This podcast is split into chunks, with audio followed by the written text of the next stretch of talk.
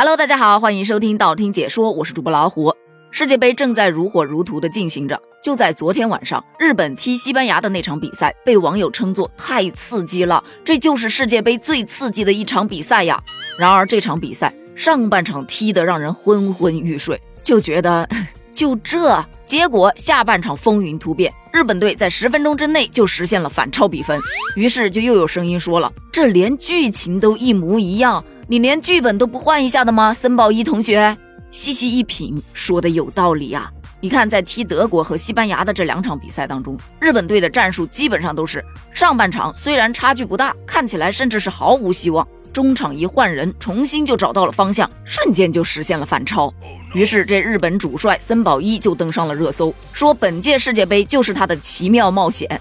这个其实很好理解。在他首战爆冷战胜了德国队之后，日本的网友对他呼声很高，纷纷给他道歉，甚至还有给他下跪的，就说原来看错你了，你这么有本事呢。结果被一致看好的日本队却在第二场比赛中输给了哥斯达黎加，于是日本的网友口风一倒，原来我之前看错你了呀，你根本就没有本事，上次赢德国是运气吧？经过昨晚最后一战放手一搏，又击败了西班牙队，闯入到十六强。日本的口水党又来了，原来我真的看错你了，你就是战术大师啊，确实有点子东西啊。还有人说这森保一把田忌赛马给玩明白了，人家是正向玩，他是反向玩，不踢下等马，我专赢你们上等马。战不战术的咱不懂啊，但是说运气这个东西确实是有一点的。呃，那当然了，赢一次也许确实运气成分比较大。但能成功两次，说明还是有实力的。在这场比赛当中，有一个特别有争议的球，多少带了点运气，那就是日本队进的第二个球——决胜球。当时唐安绿禁区右侧斜传，三山勋禁区左侧的底线附近将球传回了禁区，田中碧在门线前完成了破门，帮助日本队二比一反超比分。这一粒进球最大的争议点就在于三山勋他传球前那颗皮球是否已经出界了。这个问题不仅牵动着日本球迷的心，德国球迷也一样很揪心呐。毕竟这个球到底进没进，会影响到德国队是否能出线。从赛后爆出的多张图片来看，这个球确实是已经出界了。但是当时的主裁判和 VAR 都没有提出异议，这颗进球被判罚有效。也正是凭借着这一粒进球，日本队成为了小组第一。我看了一下争议点，其实用一句话可以形容。横看成岭侧成峰，远近高低各不同啊！因为看的角度不一样，所以你觉得出现了，但是从规则和科学的角度来看，它没有出界。根据足球规则，皮球是否出界是根据球体正上方的垂直投影是否完全过线来判定是否出界的，而不是球的实体有没有压线。根据投影来看，这颗球与底线仅仅有一点八八毫米的重合，所以它确实是没有出界的。与此同时，就诞生了另外一个话题，日本的球迷都在纷纷感谢 VAR，感谢科技与狠活。这让我想到了前两天同样特别有争议的一个球，那是在小组赛 H 组的第二轮，葡萄牙二比零击败了乌拉圭。比赛进行到第五十四分钟，B 费传中，C 罗做出头球动作，最后球进了。进球之后，C 罗示意我碰到球了。赛后，葡萄牙足协也证明进球是属于 C 罗的。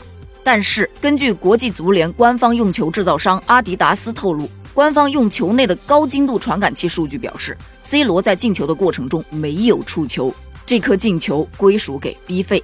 同样，根据截图来看，C 罗呀，他确实是碰到了，但是呢，不是头碰到的，是头发丝儿碰到的。而显然，这一丝丝头发触球，它不算呢。于是大家又感叹。这高科技的应用已经使任何的表演作假无容身之地了。可是高科技介入足球到底是好是坏，却引发了争议。有人觉得这些高科技的足球判罚技术可以辅助裁判更高效地做出判罚，而且精确度很高，就不会产生太多的争议了，让竞技比赛更公平了。但是还是有很多网友会觉得，这随着科技的发展，感觉球赛都不怎么精彩了，少了连续性，一直陆陆续续的中断。这里有争议，要去看一下 VAR；那边有争议，，A，要去看一下视频。于是你就发现这一届的世界杯伤停补时的时间都特别的长，这完全影响了足球比赛的观赏性和流畅性啊！你想啊，看到自己喜欢的球队进球了，你上一秒钟还在欢呼，下一秒钟告诉你这进球不算，立马笑不出来了。然后呢，还有网友描述了一个画面，我真的笑死，说 VAR 确实改变了足球。现在回忆起当年巴蒂的机关枪扫射庆祝动作，当时如果要有 VAR，巴蒂得冲到场边先装半天的子弹，等确认进球了，然后再扫射。贝贝托就得跟两队友先接生，等确认进球了，再开始摇摇篮。也就是说，一个庆祝动作你得分两节来进行。著名足球评论员黄健翔前两天也发声表示，VAR 毁了足球，就犹如特效毁了电影一样。本届世界杯的冠军已经诞生了，那就是 VAR。据悉啊，VAR 是足球专用术语，意指视频助理裁判。它的实质是使用视频回放技术来帮助主裁判做出正确的判罚决定。VAR 本身是不会做出任何决定的，而是帮助主裁判去做出决定。就我个人的理解啊，就像医院的那些拍片子做检查的机器，它只能出具检查的内容，医生会根据你所有的检查结果再来断定你是得了什么样的病。其实，在以前的赛场上也存在很多的误判，因为裁判的肉眼毕竟是具有局限性的，有时候犯规看不到，越位看不清，让那些可能不应该得分的球进了，这是一种不确定性。但是现在呢，研判更加的精确了，让很多的精彩进球被毙了。就好比阿根廷输给沙特的那一场比赛，上半场就被吹了三个精彩的进球啊！但是因为有了高科技的辅助，这些判罚都是有据可依的。你就算大腿拍断了也没有用，主最主要的是，对于裁判来说，你们现在没有理由来骂我了。但是你站在反向想呢？以后如果全部都交给人工智能了，还需要主裁判吗？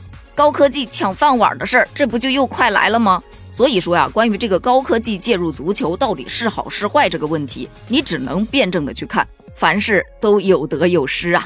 那么对于这个话题，你又是怎么看的呢？